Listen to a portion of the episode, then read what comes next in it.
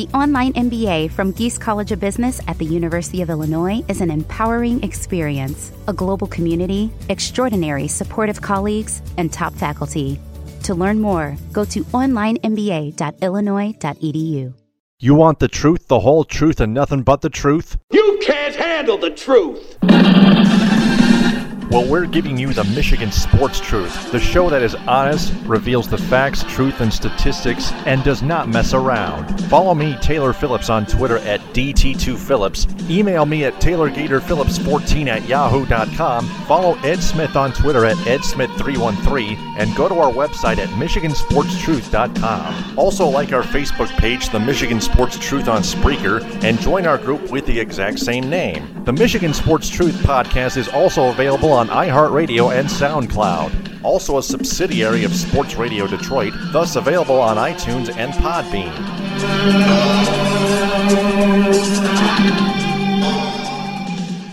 The views expressed by the host of this podcast are not opinion based or for entertainment purposes. They are actually facts and truth, no matter if other people like it or not. It is the Michigan Sports Truth, and nothing can ever stop it from being correct. Hey there, Michigan sports fanatics, and welcome to episode 224 of the Michigan Sports Truth on Spreaker. I'm Taylor Phillips with my co host Ed Smith. Thanks so much for being on here with me, Ed. How have you been? Doing very well, Taylor. Good morning to you, first and foremost. Um, and how, how, been how have been the Olympics treating you so far? Uh, not not too bad. I I've only been keeping tabs. I haven't been able to watch much, but um, well, luckily, you know, you know, I would really recommend you download that uh, the NBC Sports app or NBC Sports Extra, uh, mm. wherever you can go. So you probably uh, help keep you up to date, also give you brief highlights, also the live streaming and everything. But if uh, only if only know, I had uh, a, a provider account and and I can't afford to pay. Ah, I understand. But uh, you know, my brief thoughts on so far, it's been in many ways historic. Once again, uh, with with two constant names, it seems with Michael Phelps and Usain Bolt. Um, at least with Phelps, it seems to be the end for sure. This time around, he seems more adamant that this is uh, his final go around in Olympic competition. Um, with 23 career gold medals, uh, was now 28 total in terms of Olympic events? Um, quite staggering, quite phenomenal. Uh, lets us know this probably witnessing a once in a lifetime athlete, uh, no matter what uh, sport or practice that that you're doing. What Michael Phelps did was was simply uh, impressive beyond all beyond all measures. Not to mention the fact, not just swimming or what we're seeing in track and field, Usain Bolt. We're also seeing uh, things of other fields with uh, gymnastics, uh, primarily the U.S. women's team, Simone Biles being the lead, the main attraction it seems to be uh, for this go around the way it was uh, for the Gabby the Gabby Douglas show in 2012 in London. Also, in terms of uh, making more history and back to swimming, Simone, another Simone also, Simone Manuel even uh, became the first African woman, African American woman to, I believe, uh, win a individual medal, let alone a gold. Uh, when she won a gold uh, the other night in their uh, individual uh, was uh, four by uh, the hundred uh, relay or something like that. So congrats to her, congrats to Simone Biles, congrats to Usain Bolt, Michael Phelps, all the other participants, um, especially those from that represented Team USA uh, in their respective fields for medaling so far and what's to come. Uh, but now it's time to, to, get down to showtime. Yeah, you got plenty to get to. Tigers, Lions, and college football. But before we begin, I want to remind everyone to share this episode and our entire podcast on social media. Have their friends share that as well. And follow me on Spreaker as Taylor Phillips online at Spreaker.com. Because I want to tell them that the Michigan Sports Truth podcast here on Spreaker is in search of local advertising sponsors. If anyone has a business that's interested in sponsoring this program, please email me at TaylorGatorPhillips14 at yahoo.com or privately message me on Facebook or Twitter. That being said, it, it's it's time to talk some Tigers. That one is long gone. So the Tigers get swept by the Seattle Mariners. They they lose three nothing on um, on uh, Brad Ausmus putting in uh, Mark Lowe, giving up an insurance home run uh, or or the insurance RBI single by uh, Heredia after giving up a double. He struck out the first two batters, but um, but um, he couldn't he couldn't hold the Mariners uh, off the board after Michael and, and Hisashi Iwakuma duked it out. Fulmer gave up two runs, took the loss. Tigers' offense uh, was uh, dead, and then then on Tuesday, Tigers had a four had a four nothing lead, and then four to one, and then Justin Wilson gave up a, a game tying three run home run. Victor and went and went into 15 innings. Victor Martinez a two run home. Victor Martinez a solo home run, and then uh, K Rod, who still hadn't been rested at, at that point, was warming in, was warming up in the bullpen. Um, he uh, uh, um, in the uh, earlier extra innings for for way too long, ha- had to wait, and then in the fifteenth inning he got his opportunity, and he blew a save, his third blown save of the year, and the Mariners won six to five with a little help from uh, Justin Upton's uh, poor fielding, mind you. Mariners win six to five in 15 innings in that one, and then and then Wednesday they they won three to one, I think. Uh, Nelson Cruz, the game-winning home run in the eighth, eighth inning off Justin Wilson. Justin Ver, Justin Verlander and King Felix Hernandez both got a no decision, one-one tie, and then um, Anibal Sanchez got the beat out of him as as the Tigers went into Arlington. Gave up eight gave up eight runs and an eight five loss in Arlington to the Texas Rangers. So that that was five straight losses for the Tigers. See, here's the thing. Brad Ausmus misused K Rod again in Tuesday's game by warming up warming him up in the bullpen for too long and making him way too long in the late innings and then using in the using him in the 15th inning. And I felt like I was the only person on earth blaming about half of that on Ausmus for, for misusing K Rod and the other half on K Rod struggling by himself. Since then, when the Tigers still kept their losing streak alive, I got sick and tired of hearing about the possibilities of Ausmus staying at the Tigers finished with only a winning record and missed the playoffs. And I got sick and tired of seeing fans on Twitter rooting for the Tigers to win because of that.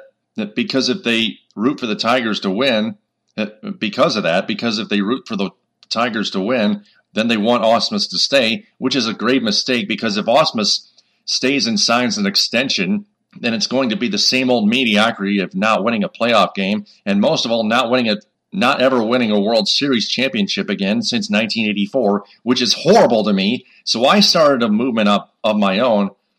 So I started a movement on my own uh, on Twitter, which was hashtag tank to fire Ausmus, and it seemed like nobody agreed with me on it. So I went with it as a one man movement, and it was going great through Friday's delayed game. But then I realized on Saturday night, K Rod performed much better with a much better with a three batter with a three batter four, uh, 14 pitch ninth inning, which wasn't quite a one two three inning.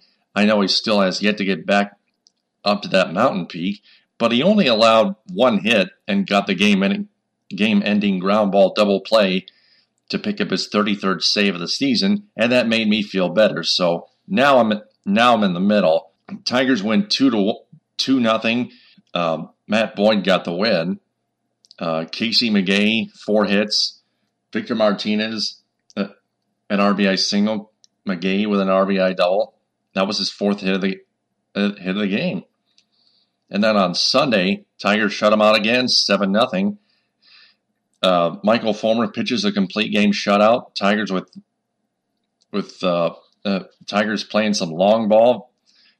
Most three of them down the left field, down down one of the lines, the left field line or the right field line. Two down the right field line, one one down the left field line, and then Miguel Cabrera a home run to right field. Not not so down the line.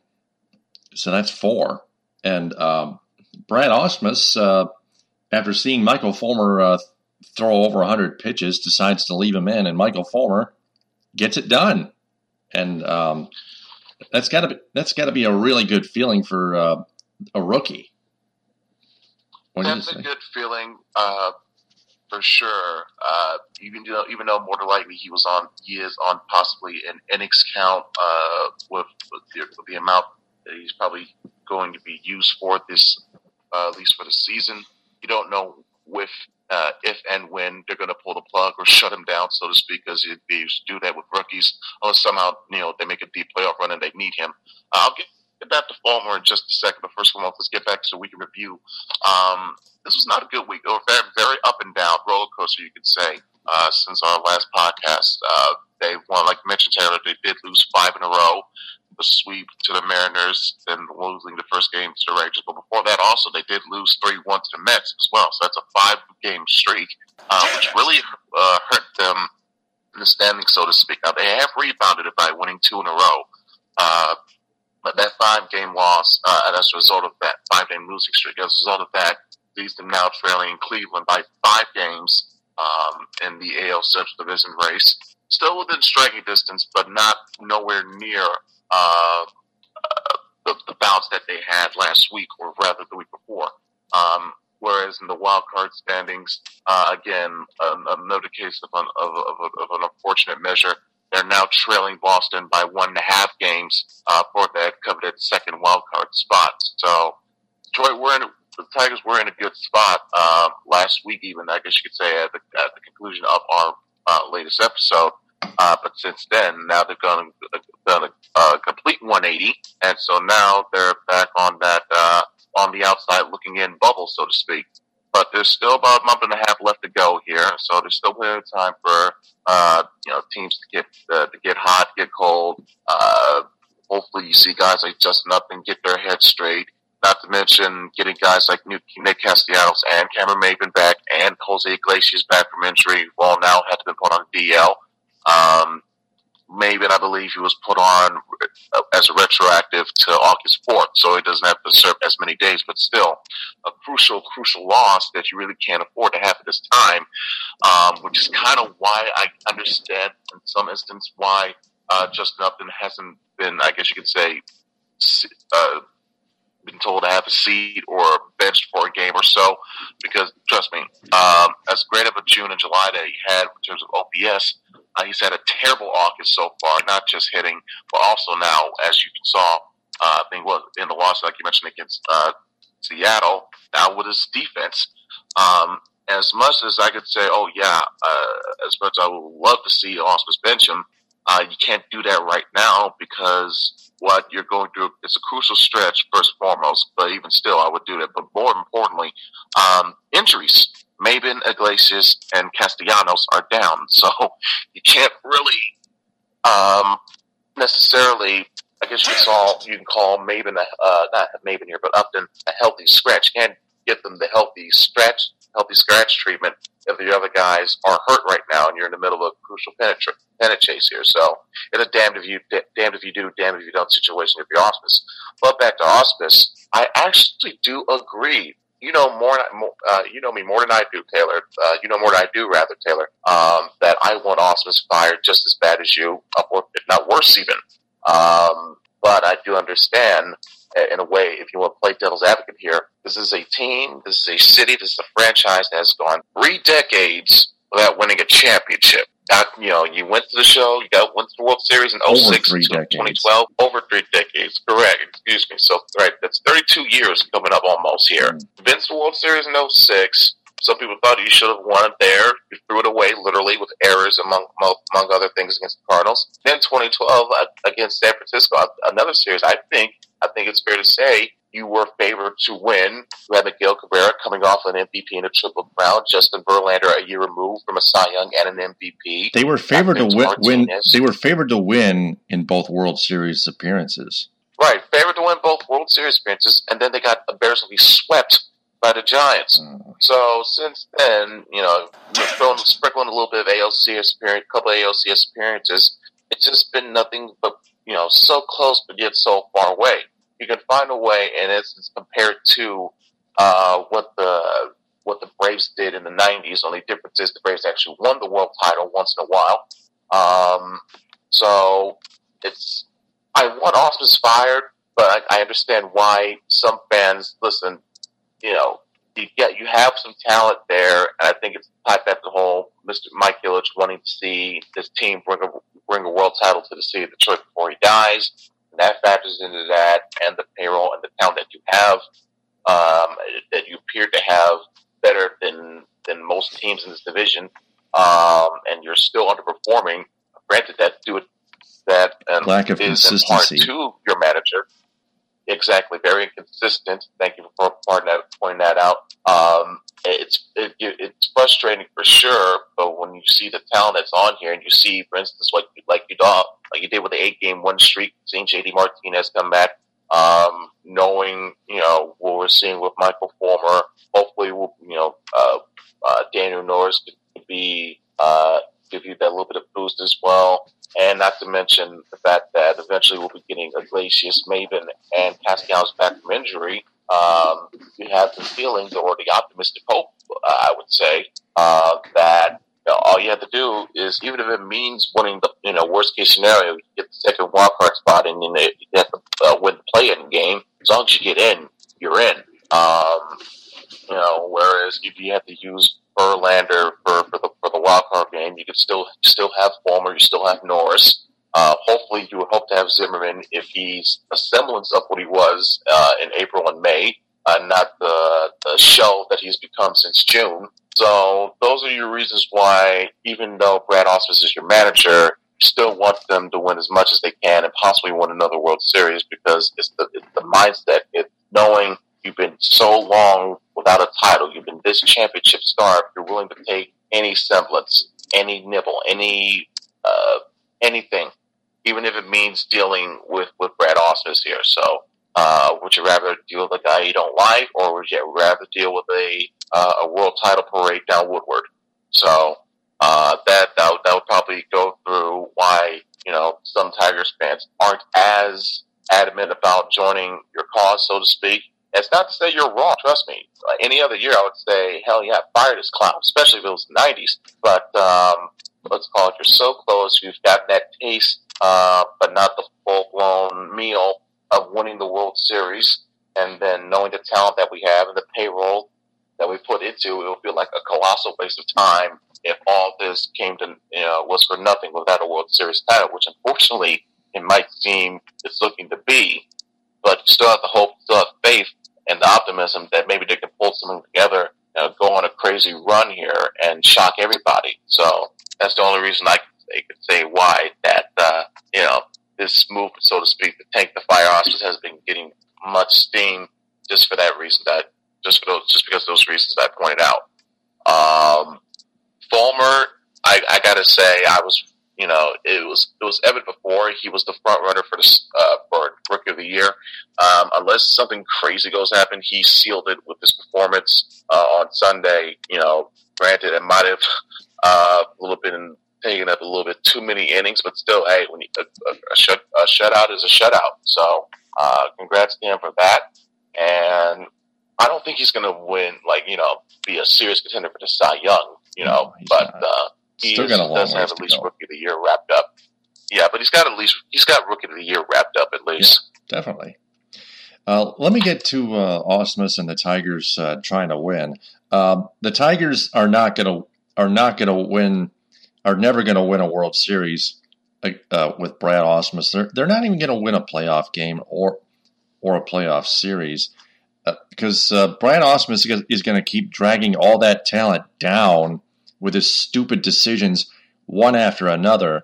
And it's going to keep hurting them, and that's what Listen, I listen. What what you're saying, I agree with you 100. percent You got no qualms with me with that. It's just I'm giving you, try to give you a different perspective. If, you, if you're a fan base that's gone this long without winning anything, you're willing to take any scraps you can get. I mean, for God's sakes, the, the even the Royals won. A, they won with Ned Yost last year. You know, you don't see many fans complaining about that. They're more so that that they're glowing up that they finally got a title. And that'll be the same situation you will be seeing here if that if that were to happen to Detroit. Yeah, I, I just don't see that happening any any time in the future. They they need they need they need it, a change. I, I don't see it either. I agree, but that's I, but, but if you want to be optimistic, you know, like I said, just find a way to get in between the wild card chase or even the central chase. You know, win win the wild card game if need be, and just go on a crazy run because we've seen a lot of things. Like for instance, I'm pretty sure in each of their past uh, championship seasons, nobody's favored nobody favored favored the Giants at all, if ever, during that whole entire run. So you never know what could happen in baseball. Right, right, and then then there are other there are other uh, members of the DS of the DSR, the Detroit Sports Rag, that um, that, that are saying that um, even even if the Tigers make the playoffs, if they did if they don't win the World Series, then Brad Ausmus could could very well get get the gate, and and uh, for some reason, if the uh, the Tigers don't make it any further than the uh, than the ALDS or or not even win a playoff game, then he then he gets fired. Um, Dave Campbell, um, Dave Campbell at DWC four six two on Twitter, saying, I, saying he he he doesn't think Ausmus will come back because the Tigers won't won't win a world championship. It's that it's that simple, and um, it's that's that that's one thing I agree with.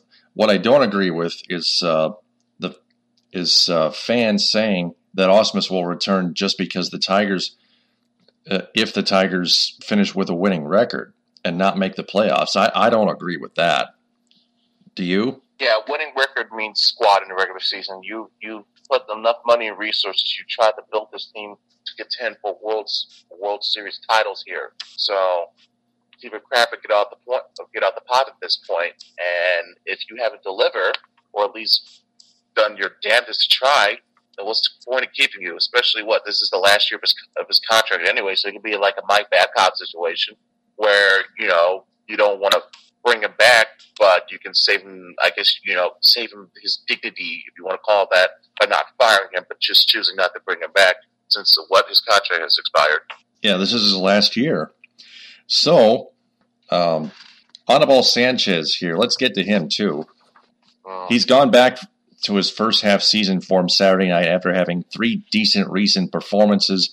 I don't see much or any improvement whatsoever this year from him. There's got to be a way for general manager Al Avila to terminate Sanchez's $80 million contract and eat up the rest of his money. Sanchez has been the major problem in the starting rotation for the Tigers, and it needs to be fixed at some point.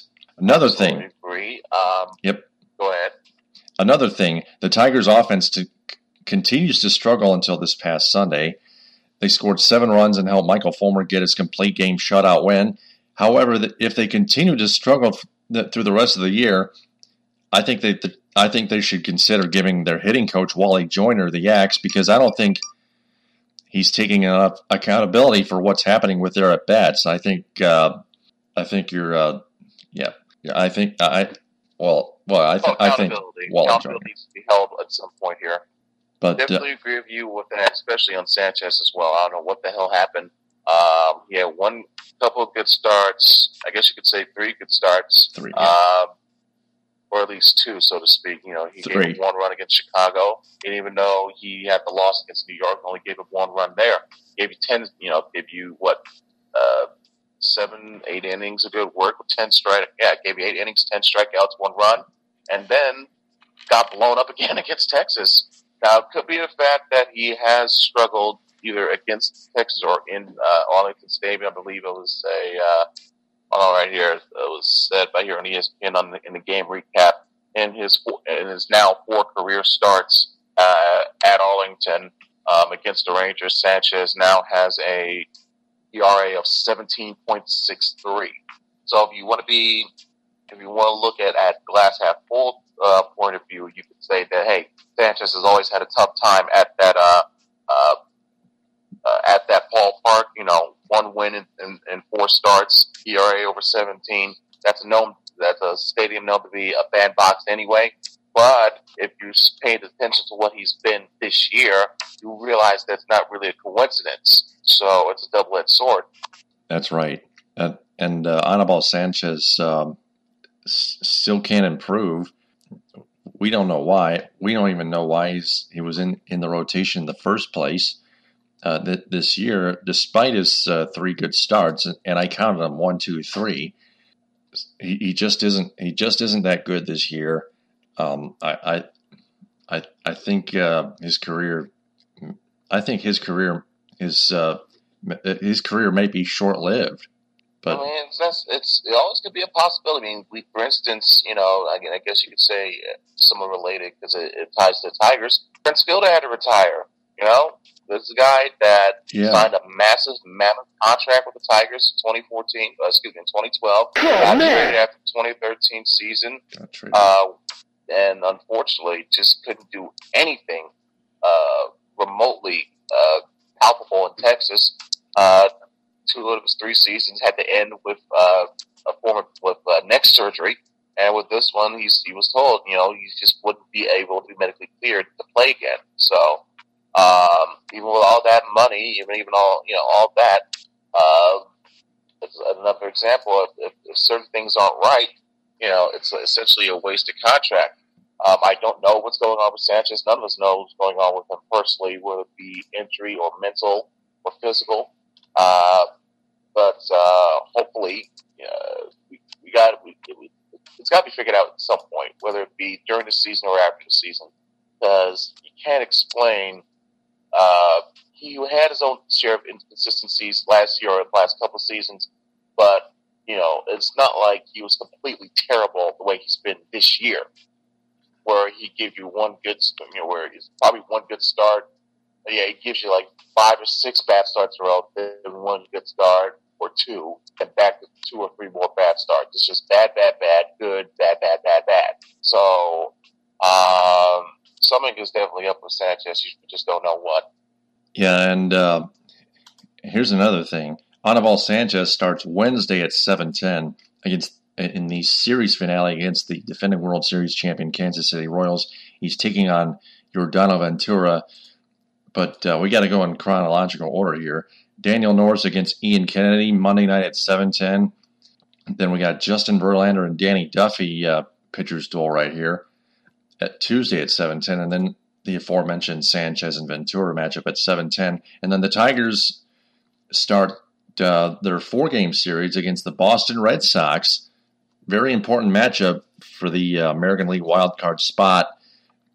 Uh, the first game, obviously, being started, being scheduled to start at 1:10 due to due to the fact that it is Grandparents' Day, and and then the then the two games after that, they're they're all, they're both at seven ten, and then then Sunday at then the, the routine Sunday at one ten, type of thing. Then then they had then they had Monday off. Then then then Tuesday through Wednesday they're at Target Field against the Angel uh, the, against the Twins. Tuesday through Thursday again. Tuesday through Thursday they're at Target Field against the Twins. They This holiday season, remember the families who've lost loved ones to COVID 19. Don't risk losing your loved ones. Stay vigilant, make smart choices, avoid indoor gatherings, and wear a mask. Spread hope, not COVID. For tips, visit michigan.gov slash holiday 2020.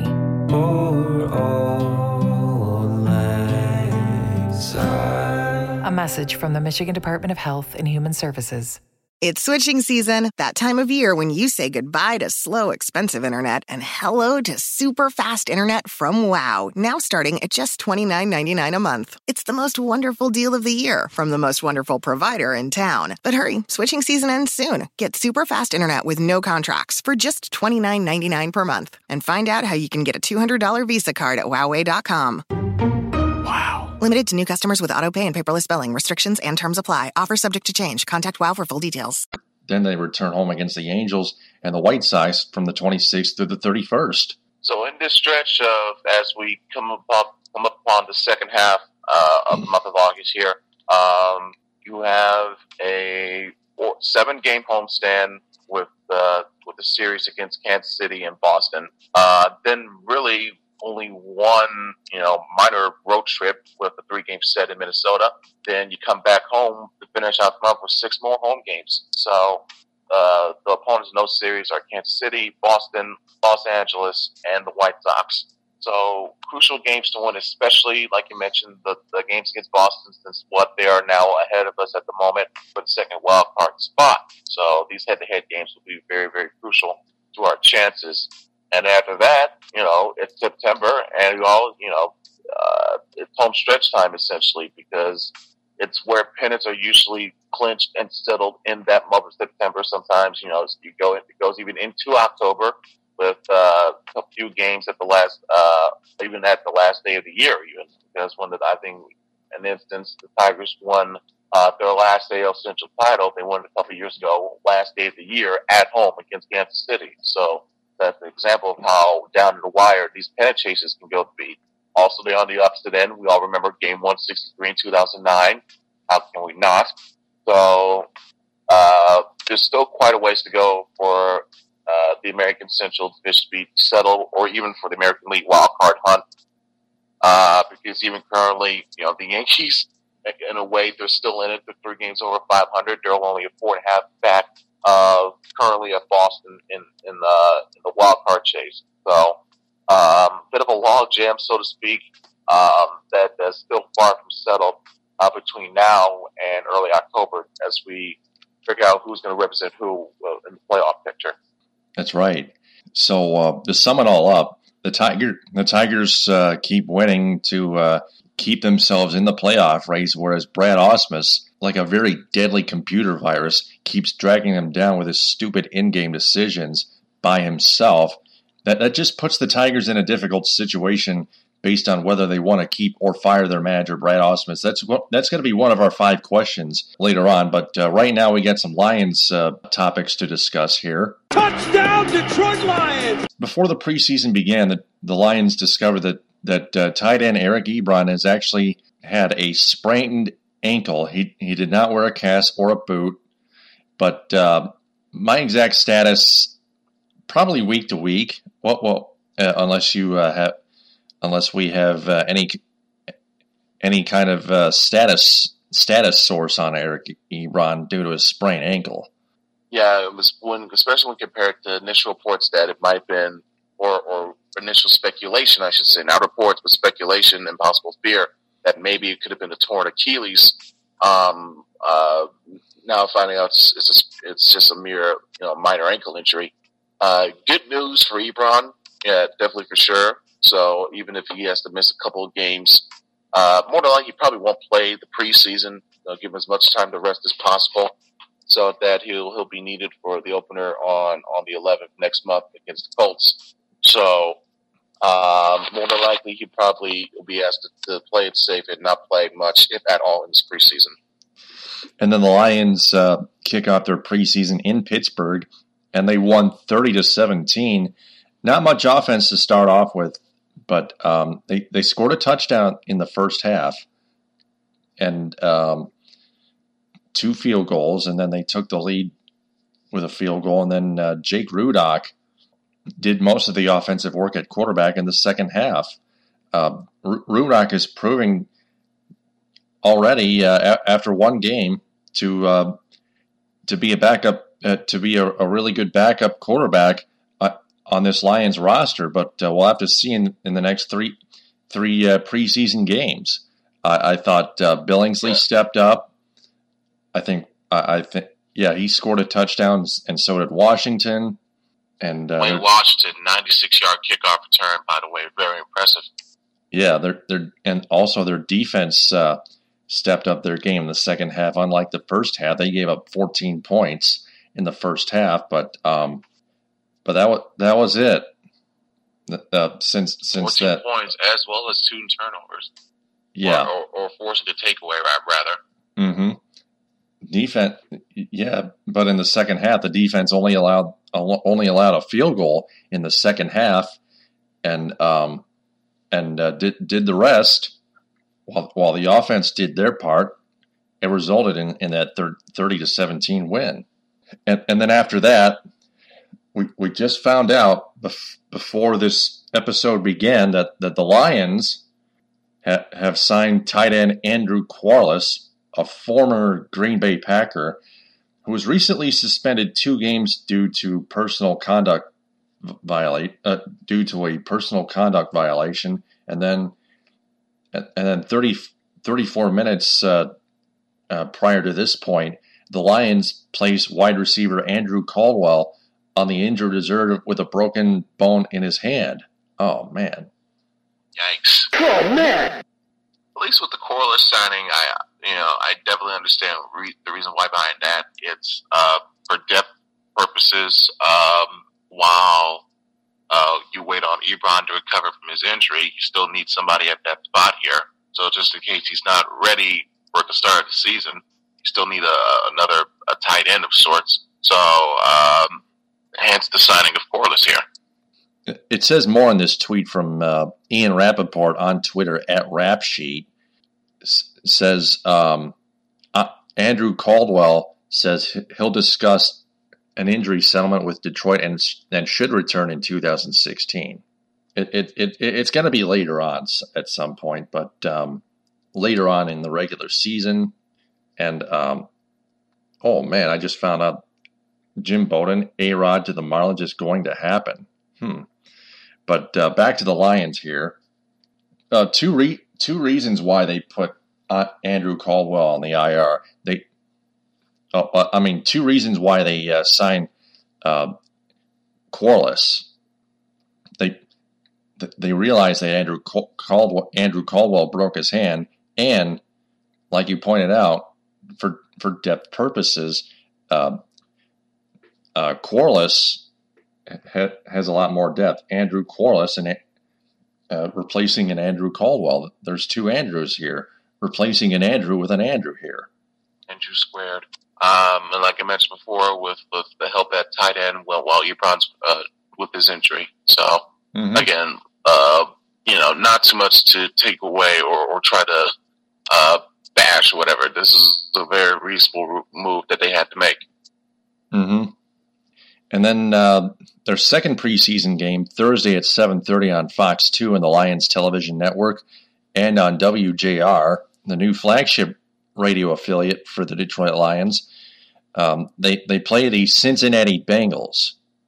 Uh, let uh, you got any inside information as we try to preview those guys? Mm, next game is in Cin- is against Cincy, correct?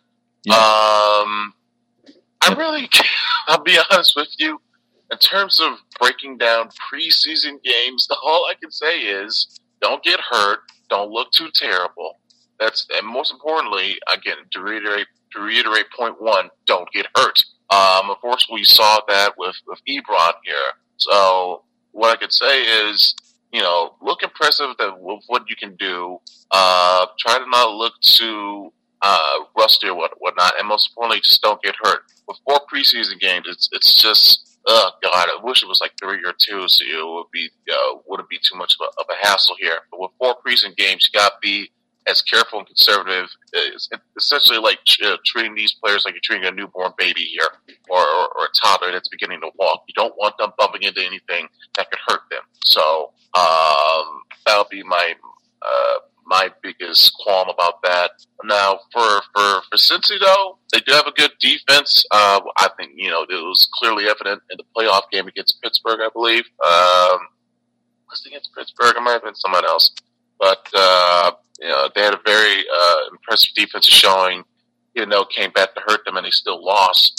Uh, I, I, really liked what what uh, Cincy's defense showed uh, with, between Burfict and, and Pac-Man Jones, uh, among among other teams on the defensive front. So uh, it seems like with, with, these next three teams you're going up against, the the Bengals, the Ravens, and the Bills, uh, seems to be a theme of defense throughout. So I would say is try not to get overwhelmed by any of their uh, defense when the first unit's on, on the field. I should say, uh, at least with the first units on on the field. Second unit, who cares? Just don't get hurt all around.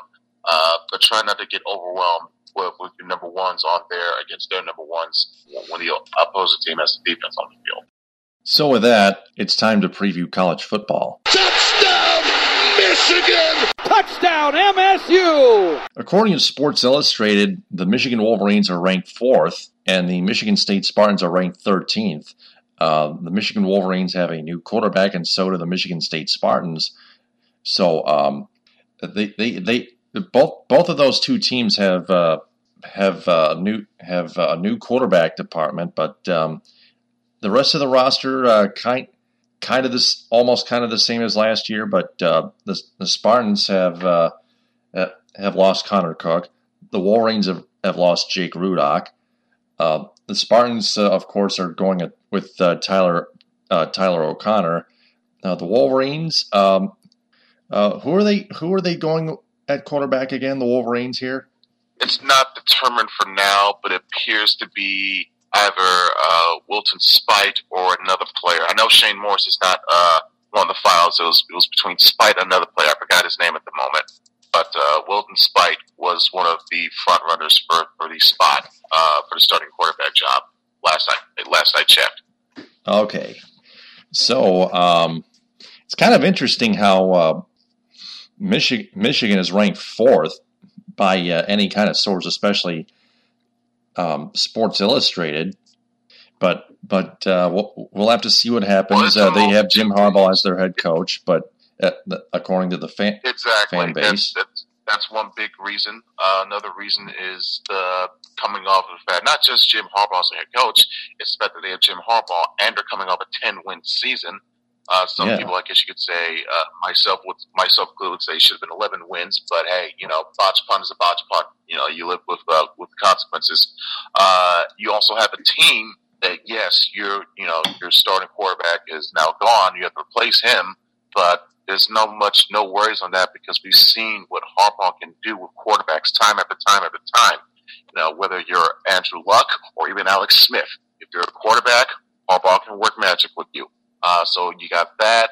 Almost all of your stars offensively, with the exception of a couple of linemen or whatnot, they're back. That includes Jake Butt. That includes uh, uh, De'Veon Smith, Amar Darboh, Jehu Chesson. They're back.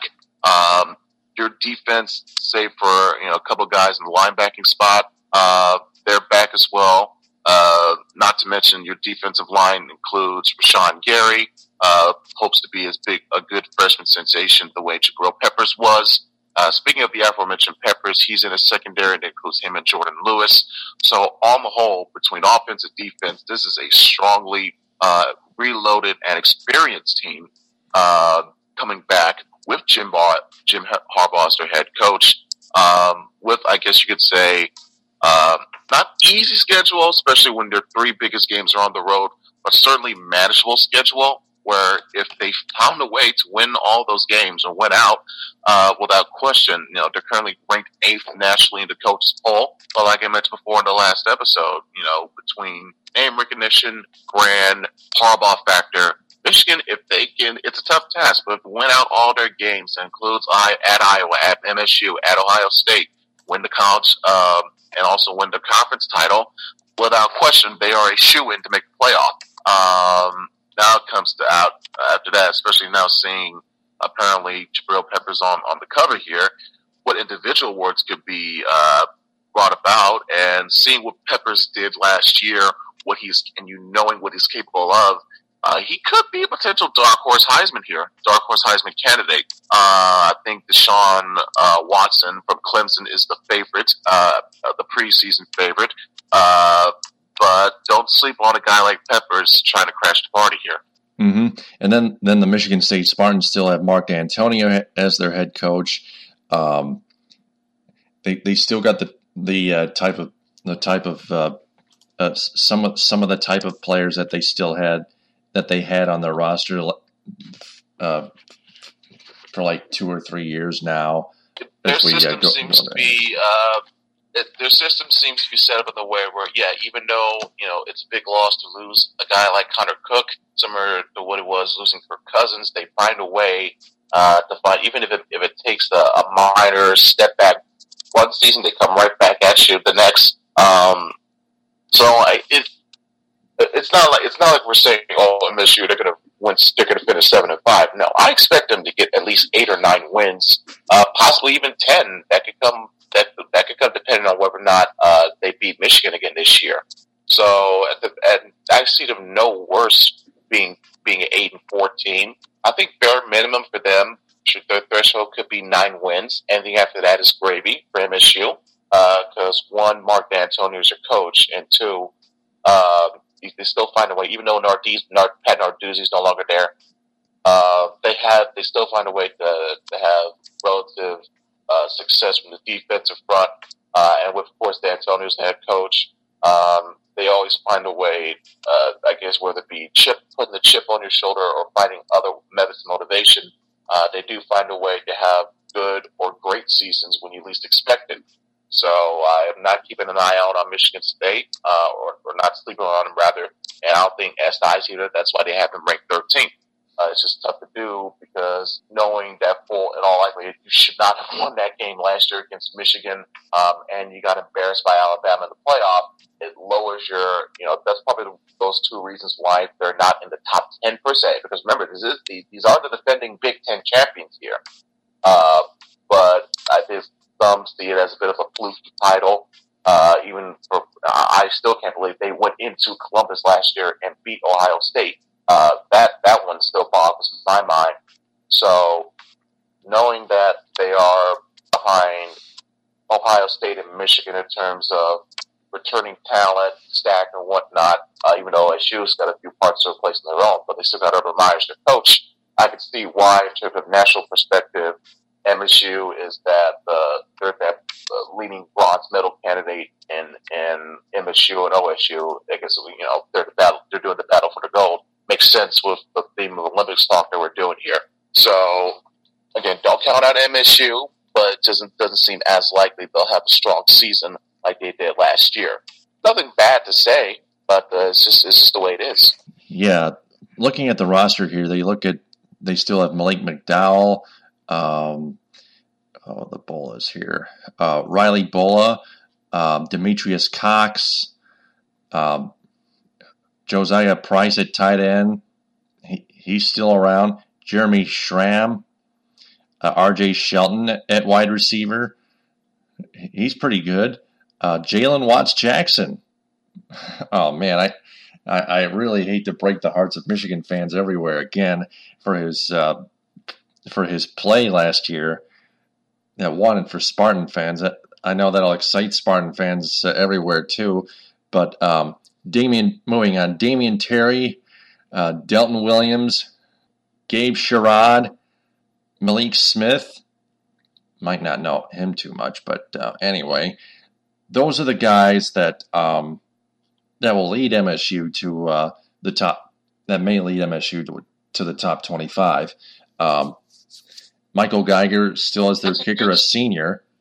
Yep, yeah, it's a good squad. They they do have they have good players, and Mark Dantonio. They have a great coach and, Dantonio. Uh, it's just it's going to be hard for them to get over losing Calhoun, Shilique Calhoun, uh, Connor Cook, uh, and Aaron Burbridge to the draft here. So that would be like Michigan. Yeah, they lost Rudock, but imagine them losing Rudock, Jake Butt, and, Pep- Jabril Peppers in, in one draft class. Yeah, tough to come back from. So um, I don't doubt MSU's ability to still win games because of it, but I don't expect them to possibly compete for another Big Ten title. Uh, I still say, like, like for them, I think it's going to be a nine-win season for them. I, am not sure. Uh, didn't get a chance to look. Uh, is a uh, in five questions? Is the season preview like like give uh, predictions for the record for the teams, or is that is that going to have to come next week? All right, so it's time for five questions. Are you ready? Absolutely, Taylor. Let them rip. It's time for five questions on the Michigan Sports Truth on Spreaker. Question number one With the Tigers winning two straight heading home following their previous five game losing streak, how difficult are they in a situation based on whether they want to keep or fire their manager, Brad Ausmus? It's not difficult now if they miss the playoffs, though, so that they have no reason to either fire or, like I said, last year was contract not to bring back Ausmus, you know, the old, uh, the old, uh, Mike Babcock special, that decision could become more of a difficult, uh, in terms of level difficulty, it depends on whether or not how far they go. If they miss the playoffs, he's gone for sure. Make the playoffs, you don't know. Deep playoff run, okay. And if they win the World Series, it's hard to see them not bring him back. That's that's how I would I would, I would rate it in terms of levels on the difficulty scale on uh, what decision you would make potentially in terms of wanting to bring back Ausmus. Yeah, Al Avila should know this too. Next question. Question number two: How big? How big was it for Francisco Rodriguez, K Rod, to get a much cleaner save Saturday night in Texas? Big confidence booster for one, um, because leading up to that, forget about the debacle in Seattle. Uh, even instances, instances where he got this, his 30th save, it was either against Houston or between Houston, Chicago, and New York. It was in, it was in Chicago. the 30th save that he got against Chicago, even the 31st against that he got against the Mets, not easy goings. Used a lot of pitches. Then, of course, gave up the two-run homer in the ninth and in the loss against the Mets. Then, of course, the debacle in the 15th inning against Seattle. So to see K Rod come in and uh, no, not work a one, two, three inning, but still get uh, as much uh, get the job done as much as clean as he could compared to what his last few outings have been. Definitely good for a morale booster, um, especially knowing that he did get some rest between uh, Tuesday's game and Saturday's game. Yeah. So that helped a lot too. Just enough so, rest, not too as, not too long, but just an, just long exactly. enough. Exactly. You don't want another. Yeah, exactly. You don't want another Joakim Soria situation. So, like I said, we're we're approaching the home stretch soon. So it was in there time for him to kick it into another gear. This will be this will be the, the moment here, uh, and him getting, like I said, getting that save in Texas probably was a good uh, jump start uh, to start things off. Next question. Question number three: What were your thoughts on Jake Rudock's performance in the Lions' first preseason game of 2016? Uh, I liked it actually. You know, it showed um, that you know he, he wants to prove his merit you know, because clearly the Lions drafted him for for a reason. Uh, I guess potentially see if he has what it takes to be their potential backup quarterback to establish himself as their go-to backup quarterback, the way Shaun Hill was a few years back. Because um, who would you rather take, Dan Orlovsky or Jay Rudock? Yeah, I can tell you from, without question. Uh, forget the whole, you know, Michigan bias or what you want. I'd rather have got Rudock over a guy that doesn't know when the hell the where the hell the boundary is, the back of the end zone is, before running out of bounds. So that alone has uh, Rudock in in my personal uh, running uh, spot to become the, the, the, next backup. But there's still three games to go. Orlovsky had a, an okay game himself, so it, it, it, could it could come down to if both guys perform well. Um, I wouldn't be too surprised if the Lions decide to keep them both on, and one, and then it's just a battle to see who, who's going to be the third string. More than likely, Rudock, since he is the rookie. So, um, unless Orlovsky performs terribly, I think he's still gonna, he's still going to remain as the primary backup. But if Rudock does have an impressive showing, he'll, to, he'll for sure make the team. Probably at least the, the third string QB for now.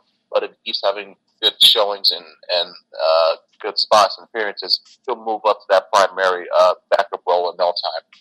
Next question. Question number four: Do the Michigan Wolverines deserve the number four ranking by Sports Illustrated? Number four, probably a little bit too high. I think they deserve top ten at least.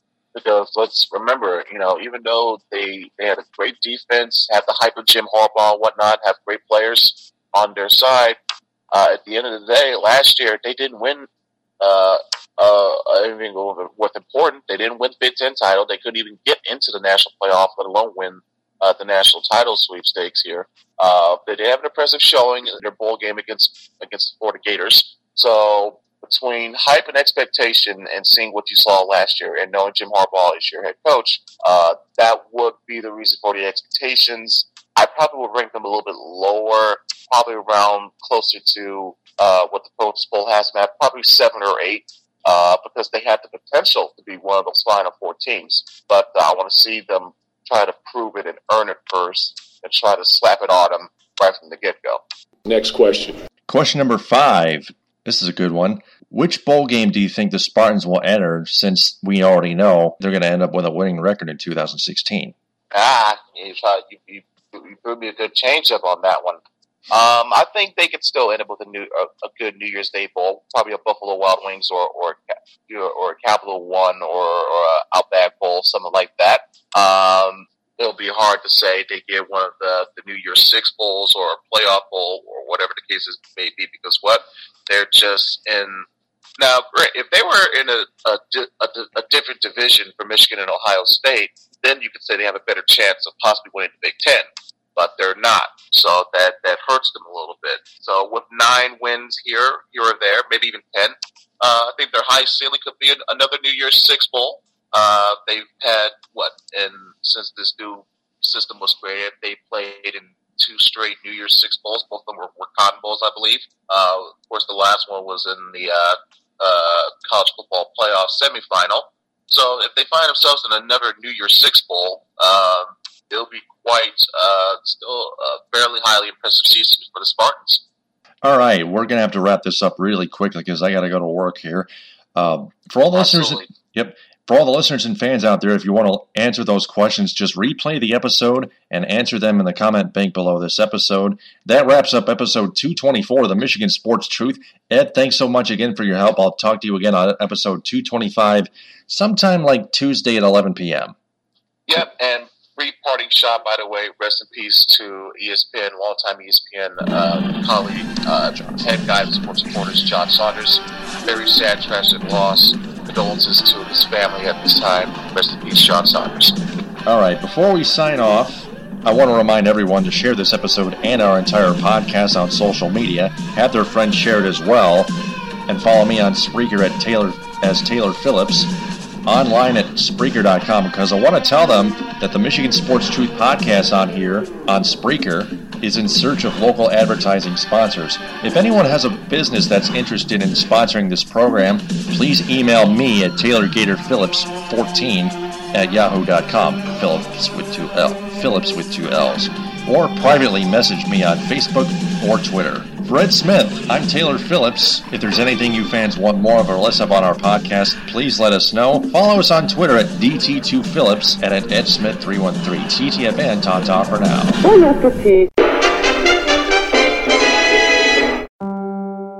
This holiday season, remember the families who've lost loved ones to COVID 19. Don't risk losing your loved ones.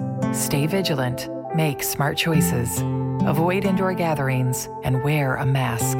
Spread hope, not COVID. For tips, visit michigan.gov slash holiday 2020.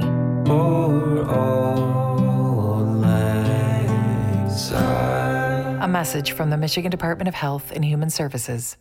At the end of the open road, some things are better experienced than explained. Know the feeling. On the beaches of Fort Myers and Sanibel,